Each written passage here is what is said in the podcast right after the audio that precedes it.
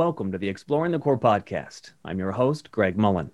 In this episode, I'm exploring the second most inner layer of my framework that looks at six specific words that we often refer to as attributes or characteristics. And I'll be looking at how each of these six words carries with them a range of behaviors where on either end are potentially unhealthy degrees of each attribute. Because each attribute does have a healthy balance that relies on our understanding of a situation's context and circumstances. And I'll be starting this episode with a quick description of these attributes, but most of this episode will be dedicated to two conversations I had with professionals who work in the field of behavior change. The first being with Donnie Irahita, a behavior analyst who talks about his approach for addressing challenging behaviors in children. And the second conversation is with Dr. Anton Tolman, a professor of psychology at Utah Valley University, who talks about behavior change from his perspective as a clinical psychologist, as well as a research professor working with models of behavior change that actually have strong connections to what we call a growth mindset, which is a very popular concept in education. Now, I'd like to briefly introduce the following six attributes courage, temperance, pride, friendliness, wittiness, and magnanimity. Each attribute has extreme ranges of behavior that, while some might call unhealthy, I'd argue that context and circumstance has a lot to do with how we perceive and describe these ranges of behavior. Let's take the first attribute, courage, which is all about our sense of risk aversion and how much we're willing to forego danger or pain to accomplish a task in different situations. Well, one side of this attribute's range of behavior is an excess of courage, which to some may come across as reckless, while the other extreme would be a deficiency of courage we might describe as cowardice. And we actually talk about this attribute in a lot of different stories and books and movies. And they're fantastic opportunities to have conversations about these attributes and their ranges. For example, in the 2013 Superman movie, Man of Steel, Kevin Costner plays Superman's dad. Well, in the movie, Costner runs into a life threatening situation to save the family dog from danger during a tornado, which we can call courageous in that he's foregoing danger to accomplish a task. But he ends up hurting his foot, is unable to get to safety, and instead of letting his grown son, Clark Kent, save him in front of a crowd of people, before anyone knew about Superman, Kevin Costner holds up his hand to basically say, Don't use your powers to save me in front of all these people. Now, comic book fans hotly debate whether this, uh, this scene is nonsensical, since Clark could have easily saved his father. But it's this conversation that we're having right now that I'm, I'm saying is so valuable because we won't always agree on what too much courage actually means. Because to define it is to understand not only the context of a situation, but our sense of risk aversion and how much danger or pain we'd be willing to forego to accomplish a task in a particular situation. So, by asking at what point would we call someone's behavior reckless? Well, that's something we want our students and children to be open to discussing so they can recognize this range of behavior and be comfortable reflecting on the degree of risk aversion that they're comfortable with understanding that others might not think the same way, which leads us to a more meaningful understanding of empathy, communication, and conflict resolution, and building a stronger understanding of who we are as individuals rather than who everyone should be based on our individual perspective. And this range of this attribute, courage, it isn't just about physical danger or pain. There are plenty of examples where social danger or emotional pain may have to be considered. And knowing where you stand on how much you're willing to forego to accomplish a task is very important to who you are and how you learn. And the more we dismiss these conversations, the more frustrated we'll get when we don't understand where others are coming from. Now, keep in mind, it isn't that we're creating a list of exactly what we do in an infinite number of situations that would be an unreasonably complicated list to create and keep in our heads. No, what we're doing is exercising an extremely important aspect of critical thinking that's part of who we are. And by developing this part of ourselves with our students, with our children, we as adults get to fine tune our own understanding of what an attribute like courage means in a variety of situations. But then we also get to apply that to the kinds of competencies and values and elements of an environment that I've talked about throughout this season.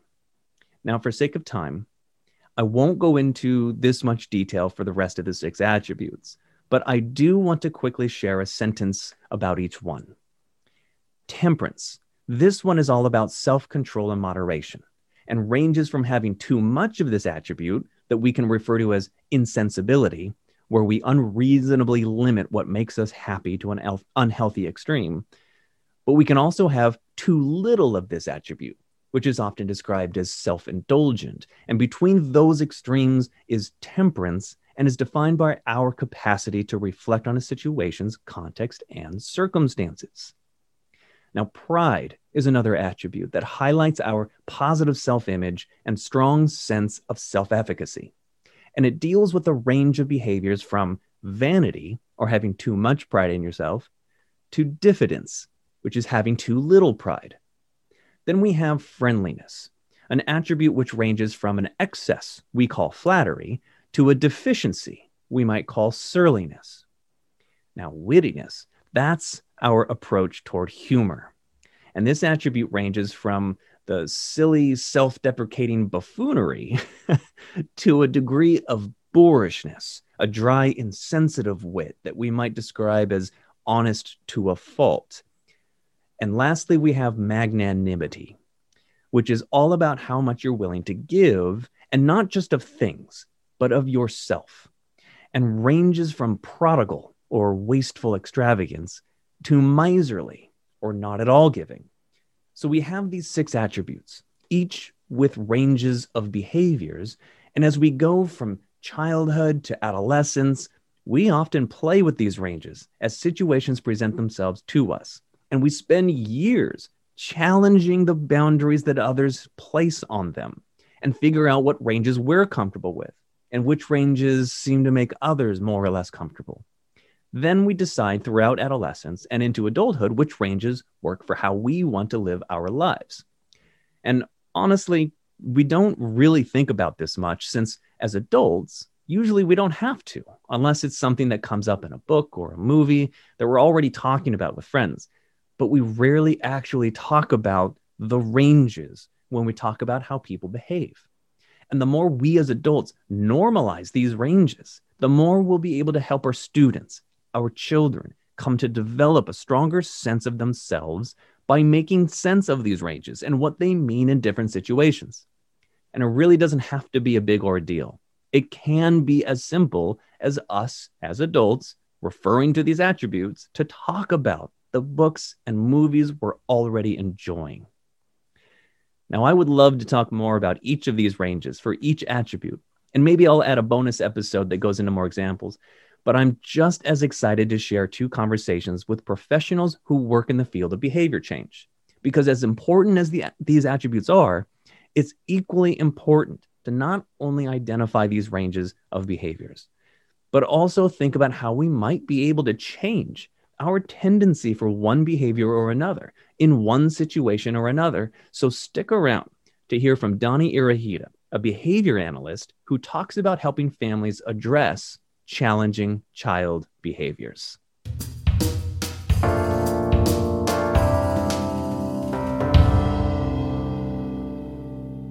Donnie Irohita is a behavior analyst and parent of two in Southern California. And in our conversation, we get into some pretty deep ideas about behavior and how he not only uses certain strategies to help his clients, but he also uses them to help his own children develop the kinds of behaviors his family wants to see in them. Well, we got our chat going pretty casually with a quick question about how he came to become a behavioral analyst, which actually is a pretty interesting story. There was never a plan to learn any of this, first of all. So it started out with just training my dog for movies and commercials and things like that. And so through that process, I had a mentor that basically taught me all the ins and outs of animal behavior and probably not all of it, but he taught me a lot about behavior and it was really, really interesting. You know, uh, just understanding the differences between different types of animals and, and uh, making the connection with the type of animal you're training and the environment and, you know, analyzing what, what just happened, taking that into, into consideration for your next attempt at whatever you're trying to train into that animal.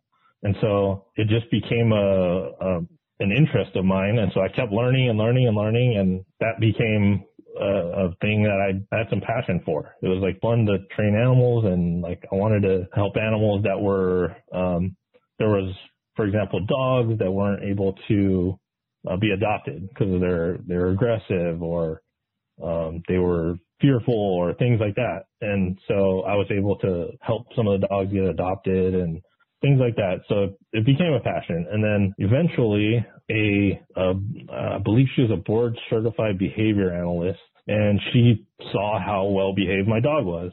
And so she was asking me about it. And it basically became a, a conversation that led her to invite me to become a behavior therapist uh, for children.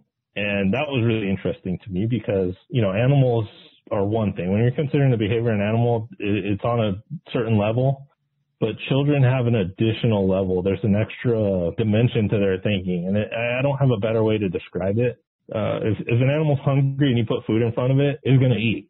You know, that, that's the best example I can give. But if a child's hungry and you put food in front of it, it depends on what else is going on, right? They, they may not want to eat. It's a, there's a different level of thinking for, for children. And so that piqued my interest. And so I began, I uh, started working with children with ADHD, autism, uh, Down syndrome, pretty much any kind of uh, learning disability or uh, some of the kids I was working with excelled in school, but they struggled with joining a conversation appropriately and they struggled with reading social cues from their peers or things like that. And then on the other hand, sometimes I was helping a, a kid learn to feed himself or to dress himself or things like that. So there was a lot of variety and I had to step back and analyze every situation. So that, that became, you know, it just kind of, it drew me in further and further and further. and so that's how I, it kind of became, I became a behavior therapist. One of the things we really got into with regards to behavior change is this idea of having a goal in mind to help shape how you approach a child's behavior, which came up when I asked about how he separates behaviors that children will learn on their own without his help as an analyst or even as a parent versus behaviors he thinks might directly benefit a child if he were to coach them as a behavior analyst. I think that's a lot of behavior in general is picking out what your goal is. If you don't have a goal, it's way too complex to to be effective at any anything if you don't have a an idea of what good looks like. There's certain things that a, a child is going to learn one way or another eventually, right? They're gonna they're gonna pick it up referencing other people, or they're, they're gonna learn some things, right?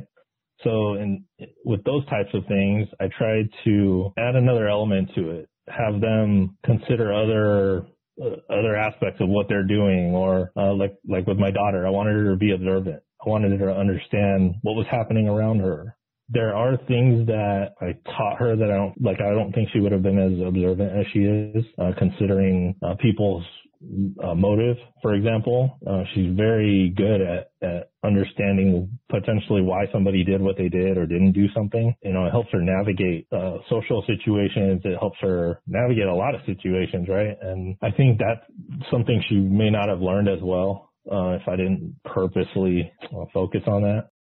Um, and there's multiple reasons why why I did that. One of them was to again consider uh, motive, right? Another one is to help her understand that like it's not as bad as she thinks it is. Uh, I think just over time, it wasn't like you know one incident kind of she crossed over. It's just you, over time she eventually says you know she she'll start saying I think this person you know this happened to me. I think they did it because of this, and then you know okay now she's she's it's a part of her process now right and so I, I think, yeah, it, it's hard to define a single moment, but um, you just kind of one day you, you notice, hey, like she's doing it automatically, you know? Donnie's daughter is now in middle school, so I asked him how he and his family managed with his daughter shifting to learning from home during the pandemic.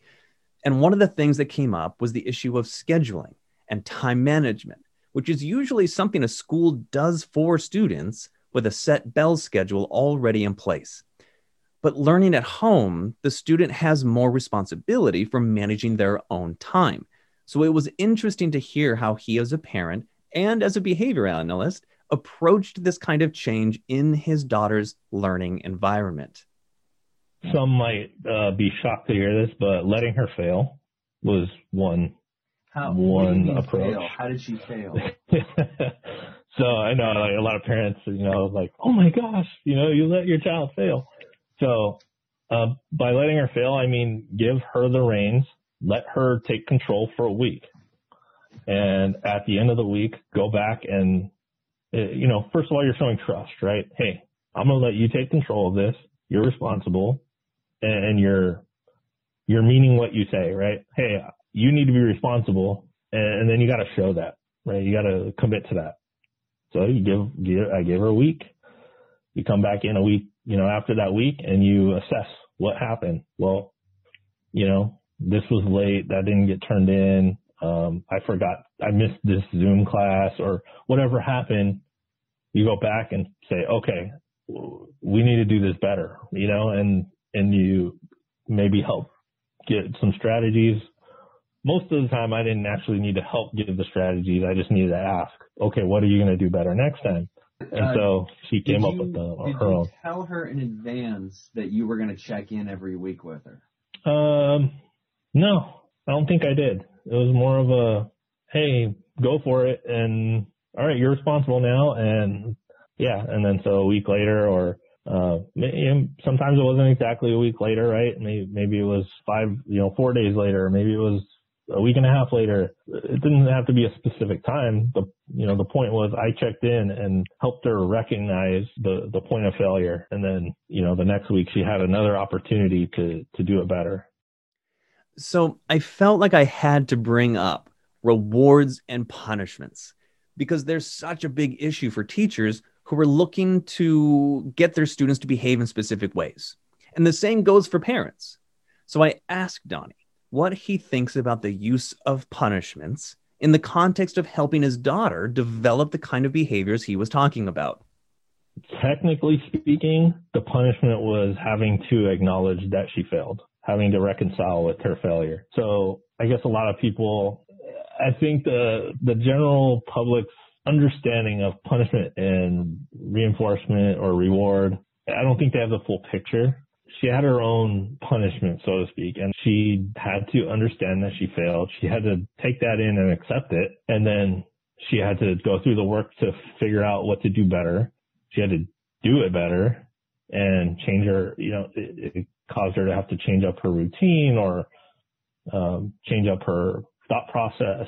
Um, so that was the punishment, so to speak. Now, Donnie, as a parent, has a lot of great insights. But Donnie, as a behavior analyst, working with families, has just as much great input to share. And as he talks about the kind of behaviors he helped families deal with, I think it's important I point out how much of the behaviors being changed are the children's and how much are the parents. And I feel it's important to look at whether it's more, less, or equal between the two, depending on the situation. So, when I was working with kids, uh, a lot of the parents were at wit's end. They didn't know what to do. They were exhausted. They uh, felt defeated. Some parents had just decided that their child was incapable of X, Y, or Z. So part of my job working with kids was actually working with the parents to help them understand that things were possible. Um, that they that they had the power to help change these things. It wasn't just me coming in there to to make changes. It's hey, I'm only here for two hours a week or whatever, and the rest of the week I'm not there. So whatever effect I have pales in comparison to what what they're capable of. And so a lot of it was teaching them how the parents' behavior affects the behavior of their kid. And so let's say a kid, like a lot of the kids, uh, had tantrums, right? What you realize in that situation and what parents didn't always see was that they had built up those tantrums. The parents inadvertently had built up those tantrums over time, not realizing that they were doing it. And so, uh, usually starts, nothing starts like full scale, right? It's, it may have started with a small tantrum. Well, again, depending what happens after that tantrum is going to make the next one more or less likely to happen. And so if you get down the path of making it happen by, for example, this is a common one. Hey, if you don't stop crying, I'm not going to buy you ice cream.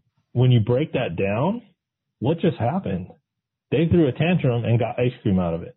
And not to mention the, the time is, time is a very important factor when you're when there's a punishment or a reward, right? So they threw a tantrum and in that tantrum, in the middle of it, you offer them ice cream. So, you know, the parent is just trying to get their child to not, they're just trying to get them out of that tantrum. They're, they don't, they don't understand like the complexity of what they're doing necessarily, but over time, now ice cream maybe isn't enough, right? Now the tantrum continues after the ice cream. Well, now you, you know, so now it goes longer or it's harder. It's a louder tantrum or now maybe they're throwing things or it, it, just it just gets worse. And they they don't know how at that point they're it's getting worse and worse and worse and they don't know how to stop the spiral. I'd like to clarify too that there's a lot of consideration that went into the motivation for that tantrum. If something really hurt her feelings and she was crying and and very upset about something that that really like hurt her either emotionally or physically or something like that totally different approach to that, right? It, it's that has to be considered the the motivation, the why did this behavior happen? And if it was an emotional thing, okay, now my goal is I'm gonna support her emotionally and and show her that I'm trustworthy and I'll comfort her and help her help her cope with it and and feel safe and secure. You know, then it's a totally different goal and I take a totally different approach that's where I think parents really benefit from being able to consider why did this happen? What was the motivation for this? And then address the behavior based on that emotion. The last question I had for Donnie called back to the idea that having a goal in mind is important for addressing specific behaviors. As Donnie said, it's way too complex to be effective at managing a behavior if you don't have an idea of what good looks like.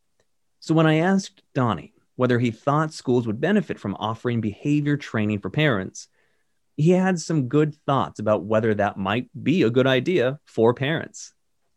So, first of all, if the resources are there, I think parents getting behavior training any way they can is a good thing. Whether whether it's you know local adult schools or the the child school providing it, I also know that there's a lot of parents that would not be receptive to anything like that coming from their school. And, and there's this sort of feeling that like I'm the parent, I know how to raise my own child. And well, in a general sense, that might be true. I don't think they're, they're willing to acknowledge that they could learn more about it and be better at it. And I'm so glad Donnie brought this up because the idea of adults being unwilling to consider learning new skills or concepts for whatever reason is exactly what the next conversation in this episode addresses. As adults, and even college students and teenagers, how we've developed our own self awareness, our own readiness to acknowledge that we can learn more about something is the topic of a book called Why Students Resist Learning by Dr. Anton Tolman.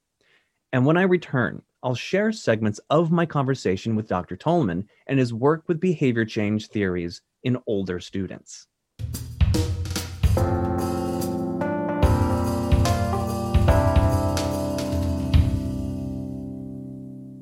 Dr. Anton Tolman is a professor at Utah Valley University and author of the book Why Students Resist Learning, which, as you can imagine, looks at specific elements that explain the resistance to learning that educators face in higher education. The model he designed in this book takes our own understanding of self reflection and cognitive development and overlaps that with elements of our environment, such as work, family, and even classroom experiences. and shines a light on how these elements can result in resistance to learning, which teachers and parents already know is happening, but can now identify and minimize that resistance by changing the behaviors in both the students as well as the adults. But what really makes his work so valuable is that it's based on something called the TTM, which stands for the Trans Theoretical Model for Behavior Change. This model gives us a conceptual understanding for how, in education, we can intentionally develop the kind of growth mindset that has long been known as effective for helping people learn more. So I'd like to first share a few initial thoughts Dr. Tolman had about education and the connections he's making to the TTM in general. We talk about education as change. So, in fact, people will often say, John Tagg famously wrote that, that change is the heart of education. We don't often think of it that way. And yet, if you learn something, if you can remember something, if you can apply something you've learned, something has changed in your brain, in your attitudes, in your memory. I mean, there's a whole neuropsychology that I'm not going to go into, but um, there is literal physical changes occurring in your brain. And so the more I thought about that, and the more I thought about the TTM, the TTM is a model that describes how human beings change their behaviors and how they are successful at doing that. What, what are the means by which somebody adopts new behaviors and is able to maintain those? Right. That's what the TTM is all about. And yet I thought, okay, well, I'll look in the, the education field and see what people have been doing with change theory. and there was like nothing there, uh, which frankly shocked me. Um, I kept thinking I must be looking in the wrong places. And I kept looking and looking, and I couldn't find anything. And in fact, the TTM, the advantage of that approach is that not only describes how that change can occur, it describes the processes that are used, the underlying uh, procedures and, and things we go through in order for that change to happen. And that that has been lacking, I think, uh, unfortunately, in a lot of the existing literature. When I first heard of the TTM, it seemed like a pretty abstract theory for behavior change, and like many theories, was removed from practical in the classroom strategies. So I asked what exactly about this model attracted Dr. Tolman to think this could be used to improve things like interventions in schools for both staff and students, and how this model actually works to help people make effective and lasting changes in both teaching and learning. The TTM has a series of stages that it describes for how people move through a process of change. One of the things that they, the, the creators, Prochaska, is the main driver of, uh, of the TTM, Prochaska and DiClemente, but they found in a lot of their early research that people start to make changes. I mean, th- think about New Year's resolutions, right? And it's very common for people to recognize the need for change or think that they want to change. And they start to do a little bit of it. And we can discuss this in detail if you want, but they kind of slide backwards. And in, in the field of clinical work, we call that a relapse, right? Um, they wanted to try and destigmatize that a little, so they called it recycling.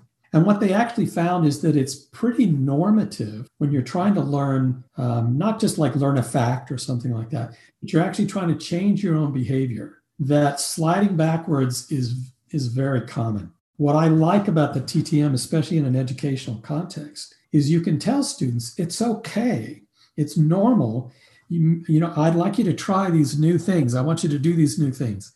And if the students fall backwards, you mentioned fixed mindset, right? They might say, oh, I'm no good at this. I can't do this. Right. I, am no good at math, right? I, I, I'm not an artist, you know, whatever it might be. It's the either or black and white type approach. No, it's okay. It's it's fine to slide backwards. That's that's what happens to most people when they try to change. But the TTM tells you where to pick up. So if you do slide backwards, you can reassess where you are. You can say, okay, I know what I need to do to keep moving forward, and I'll do that again. And what Prochaska and others who've used the TTM in their studies have found is that people who are able to do that kind of dust themselves off, get back on the horse, and they know what they need to do or they're guided by a therapist or someone, Sure. um, they are able to then, their chance of success increases um, as they continue this process. They, they actually draw it almost like a spiral staircase going up. So you kind of go up and then you kind of come back down and then you go up and then you come back down and then you go up. and so that's that's that's okay. And students don't have to feel stigmatized Mhm. and we don't need to stigmatize them. Mhm. We acknowledge that. And you know, sometimes it's frustrating, but um, that's a normal human process. What was really fascinating about what Dr. Tolman was describing was the idea that this TTM model for behavior change might actually be able to help us make intentional changes to behaviors just by knowing what stage of this TTM we identify with, so that we could make intentional decisions to improve our situation or even recognize in someone else how to help improve their situation. So I asked Dr. Tolman how he intended to make this model work for people who want to use it to help themselves change whatever behavior they wanted to see changed. One of the advantages of the TTM is, and that's why I developed the tool I did, is to make it visible. What stage is someone in? How do we know? And so the TTM has these five stages, which I kind of parsed into six um, for my own uh, purposes. But um, the, the, the lowest stage, so we'll just use one example for time's sake.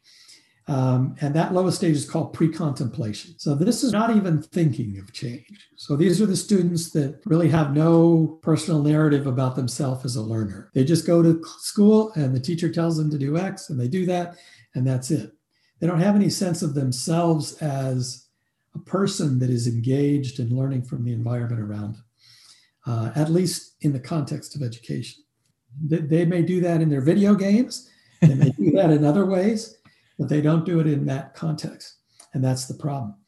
Um, the main process of change that uh, Prochaska and his colleagues have really looked at for moving people out of pre contemplation is uh, it really is, they call it consciousness raising.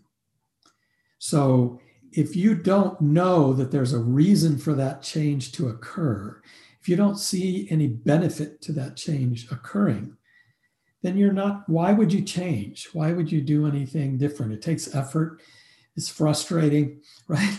So why would I do that? Um, and so the whole point of that is if you know someone's in pre contemplation, then the goal is how do you get them to begin to recognize that there's value in making that change? And the, the cool thing about the TTM, it's actually structured like a triangle. And so the stage of change is at the top, but the other two corners of the triangle, the other two you know, angles there, are the student's self-efficacy. Mm. They're believed that they're capable of change, right? Which actually fits with prior educational experience and their experiences at home and, and cultural things as well. Um, girls are no good at science, right? That kinds of things that, that have been there for a long time. Um, and the other is uh, what, what they call the pros and cons, decisional balance. So it's like a teeter totter. So at what point does the teeter totter begin to tip in the other direction? And that's more related to the individual's own assessment of how much worth is there in making that change. And so if I know that and I can evaluate where a student is or where my class as a group is, I can begin to figure out ways that I can use that information and begin to challenge them to make these processes of change work. And when you begin to do that, you begin to be, enable them to shift forward and, and to adopt better, more effective ways of learning. The second piece of that, though, is you have to actually teach them how to learn more effectively in a very specific and explicit way. Because as you pointed out before, just saying try harder does not usually work very well. In order for consciousness raising to work, the person has to, and it's uncomfortable, they have to feel some dissonance. They have to feel maybe what I'm doing isn't working very well. Is there a better way to do this? And so, in my own research, So I developed an instrument to assess the students' level of change. Where are they in their stages? And then I realized, okay, well, how are we going to begin to push them to think about how to make that change? So I developed another instrument called the Learning Strategies Self Assessment, LSSA. Um, the reason I did that is because there's a lot of instruments out there that exist that are basically measures of attitudes, student attitudes hmm. about changing. And those have a that those have a place. They can be useful for different things. But there were hardly any instruments that actually used behavioral strategies for how you can learn better and ask students, are you doing these strategies?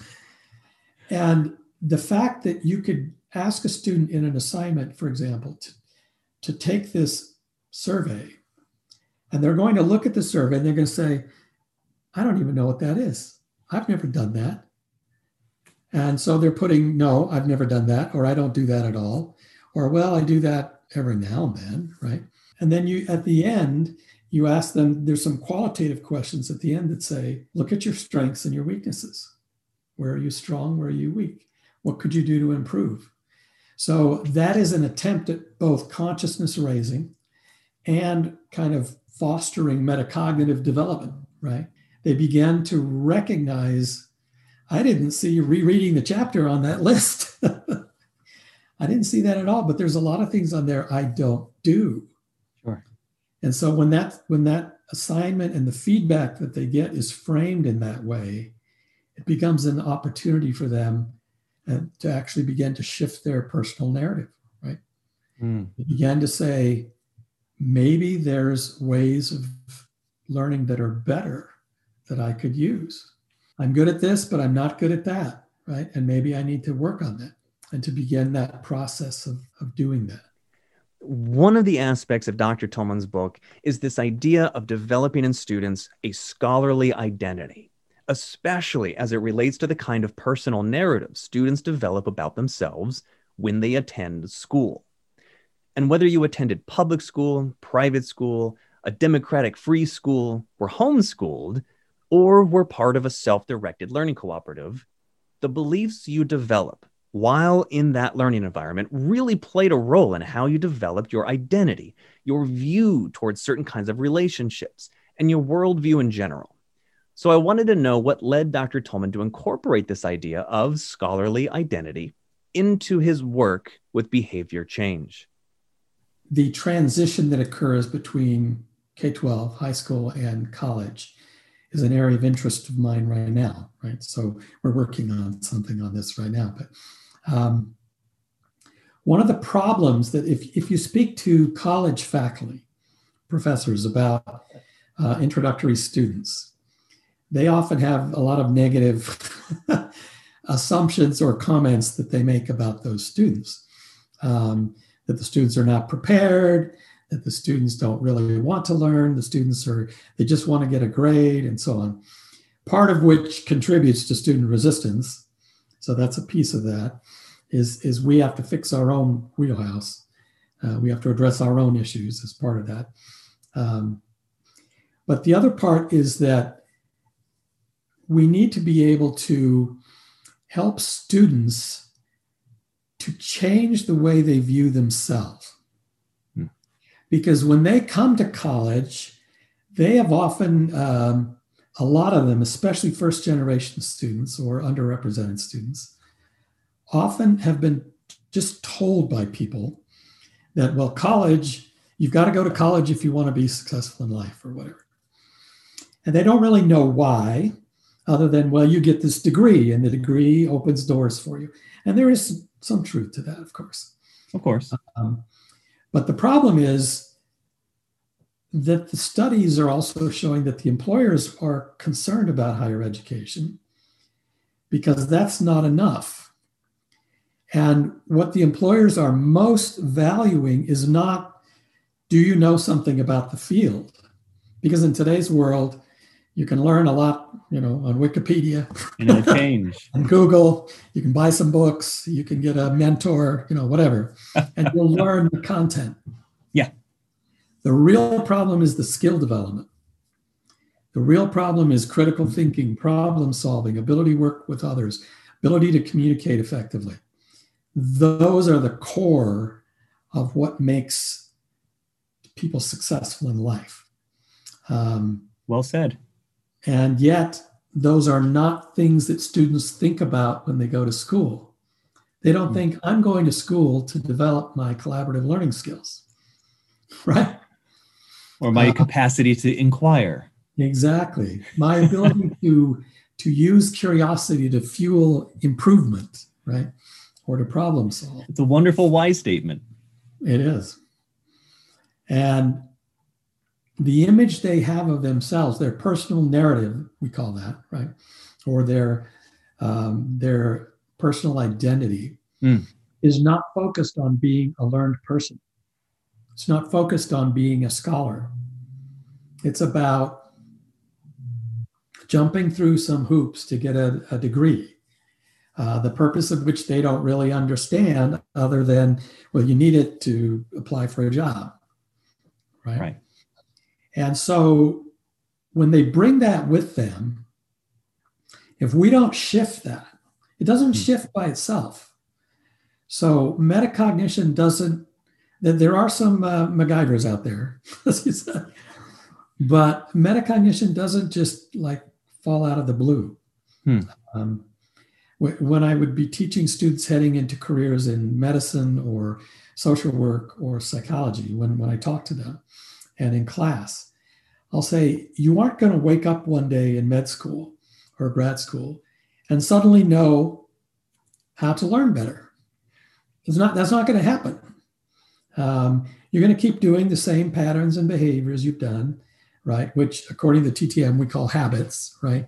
These habits that we have developed because you know how to do that and you feel secure in that. And so that's what you keep doing. Um, the only way we can shift that is if we begin this process of self awareness and shifting their identity towards someone who is seeking these kinds of opportunities.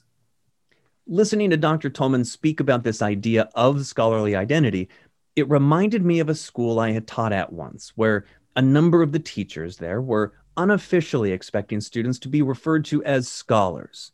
The thinking was that if we call them what we want them to think they are, that they'll become that in their real lives. And I know there are a few schools out there still practicing this. And when I described this to Dr. Tolman, he shared an excellent insight about this particular approach. There was a, a, time in the field of counseling and so on when they tried to use these kinds of self affirmations, things like that, as a tool to try and produce change the overall conclusions is that that doesn't work very well. And I think that's also true probably of learners. So if you just tell them to, to repeat these phrases, they'll magically somehow do that. but it, unless that word actually signals a shift in how the professor or the teacher and the students are interacting and the way they're interacting and the processes that are being used, it's not going to result in any significant scholarly identity, for example. Now, I can't help but connect what it is Dr. Tolman is describing, not just with how he approaches behavior change with this TTM model, but also the individual's self awareness of their own thinking as well as their environment, and how that overlaps to create the kind of resistance to learning that we're seeing in education. And by adding this idea of scholarly identity to the kind of teacher student relationships we're creating, I can't help but connect all of that to this idea that if we don't make intentional efforts to address the behaviors responsible for the identities we're developing in those learning environments that we're creating, that whatever intervention you put into place is going to fall away once you remove that intervention structure that it's not going to have that lasting change you wanted to have because you're not addressing the things that are actually responsible for change in behavior to take hold long term. And it really helps me see how this idea of behaviors and the kind of metacognitive self awareness that Dr. Tolman's talking about is such a crucial aspect to understanding who we are and how we learn. And when I go back to what Donnie Irahita talks about, with the kind of behaviors he helps families and children change with intention, and then go even further back to prior episodes, which talk about social emotional competencies and how we're building trust and how we're building respect and how we're building responsibility and the elements of an environment like structural relationships and norms and traditions, that those outer layers become the vision for which we can then make the changes at this core of who we are and how we learn. So, as I bring this episode to a close, I'd like to take a moment to revisit the idea I introduced at the start of this second season, where I talk about capturing a rainbow. The ranges of behaviors for different attributes and the models for behavior change discussed in this episode are not in themselves an explanation for who we are and how we learn.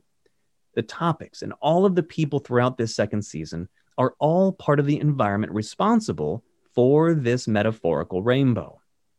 The question to ask is not how this episode answered all our, all our questions about who we are and how we learn, but how the ideas presented connect with the ideas in the other episodes to help us understand ourselves as individuals and as groups in a way that's meaningful for you and your various communities, both big and small, locally and globally. So I hope you're enjoying this second season, and I thank you for listening. Talk to you next time.